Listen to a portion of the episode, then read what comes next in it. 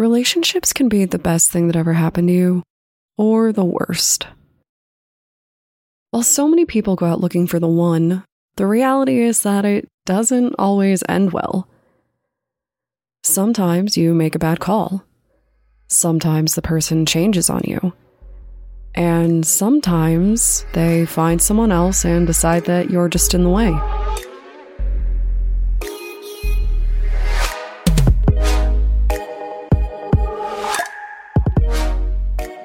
My name is Brienne, and I'm the host and creator of Among the Dirt and Trees, a show where we explore true crime cases that occur out in nature.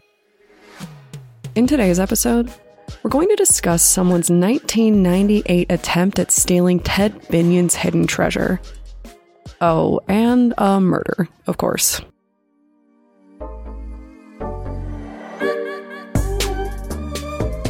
On September 20th, 1998, police made an interesting discovery. A man named Rick Tabish was on property that didn't belong to him, and he wasn't just hanging out there either. Rick Tabish, along with two cohorts, were on this property with an excavator and a dump truck. And this obviously caught the attention of police for a few reasons. The first was that this wasn't Rick's property, and it didn't belong to either of the other two guys either. The second reason was that they didn't have the permission of the owner to be on the property. And the third reason was the reason that they didn't have that permission. The owner of the property, Ted Binion, had been dead for three days. For obvious reasons, the police were fairly interested in what these men were doing and why. I think we can all agree that it kind of sounds like a movie scene most people don't go around digging on the property of dead people. Not without some kind of, I don't know, certificate or license or something at least. The plot thickened when it became clear that these weren't random people digging on random property. Tabish knew the dead man and had been one of his associates. Police continued to search the area and found what Tabish and his assistants were looking for a giant concrete bunker and inside of it was what can really only be described as treasure.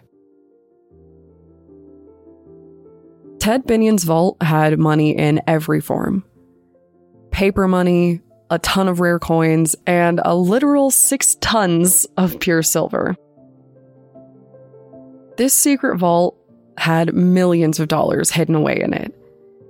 Which brings us back to Rick Tabish. How did he know the treasure was there, and what made him decide to break the law and go for it? Now, the most basic conclusion is that Tabish knew about the vault and decided to take advantage of the situation. After all, Ted Binion had just died. He could have thought that there was a window where he could swoop in and steal the treasure before anyone knew to look for it, or before they even found out about it. As far as we know, Ted was not out bragging about his vault and treasure, but a couple people did know about it. It was rumored that he buried treasure like this all over his properties. Ted Binion was a wealthy man who was born into a gambling empire, more or less. Now, I don't like to limit people to stereotypical tropes, but Ted Binion sounds like the kind of guy that you would expect to be running a gambling empire. He did a lot of drugs, he was charged for drug trafficking, and he hung out with a lot of criminals. Police even believe that he used his girlfriend, Sandy Murphy, to help him carry out his crimes by having her run errands for him. At the time, Murphy was a dancer at a local topless bar, but her extracurriculars began to get more criminal in nature when she started dating Ted Binion. At least as far as we know. No one was really happy about this, least of all Ted's wife and daughter. Understandably, they left him behind with Murphy, and Ted's professional life wasn't going great either. He was forced out of certain roles at work because of his criminal history. Ultimately, he was banned from the casino property.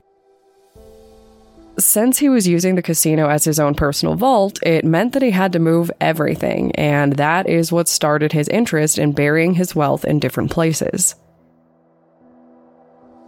And it seems like this move finally got him some negative attention from the less than great people that he associated with.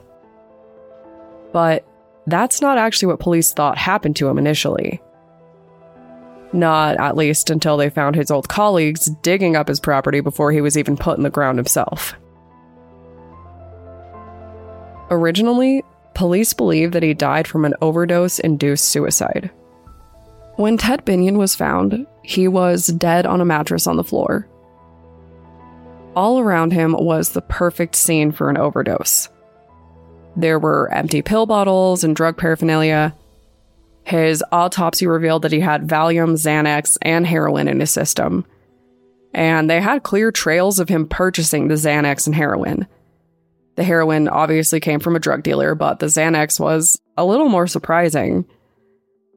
Somehow, Ted Binion convinced his neighbor, who was a doctor, to give him the Xanax prescription, and then he went and filled the prescription himself.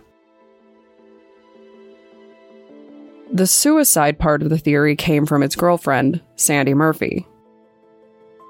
She told police that he had been suicidal after being forced out of the casino. She even, I think rather heartlessly, pointed to his family's history of drug addiction and suicide as evidence and it made a lot of sense to them. At least until police caught Rick Tabish. Suddenly, this odd suicide started to look a little more suspicious. In fact, Ted didn't even show the usual overdose symptoms in his death. There was something weird about his drug use, too. They actually found heroin in his stomach, which is not a normal way to take heroin, so obvious red flag there. It kind of looked like somebody just wanted it to be in his system. Police changed his cause of death from overdose and suicide to a suspected homicide. They believe that his death was staged, and then the real investigation started. Police had statements from both Sandy Murphy and Rick Tabish that made them obvious suspects and their investigation led them to known rumors that Murphy was cheating with Tabish. The two of them were arrested for planning his murder, killing him, and a bunch of charges related to stealing his stuff. It was determined that they planned to kill him and make off with his fortune. They were both found guilty.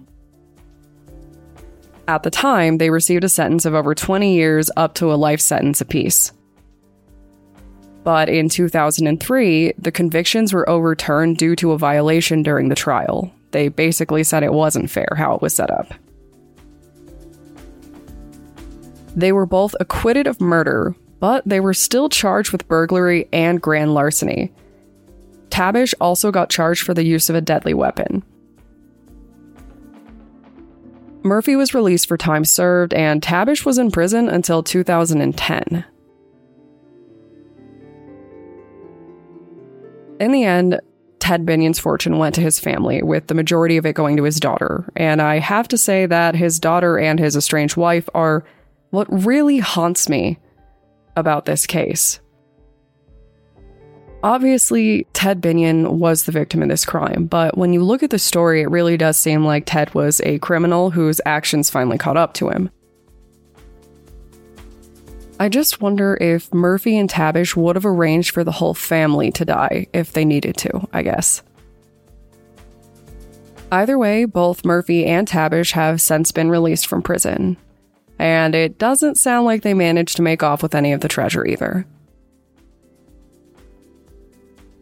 So, if you would like to discuss casino laws, criminal on criminal violence, or red flags in a relationship, feel free to contact me on Twitter or Instagram using the tag at DatPod.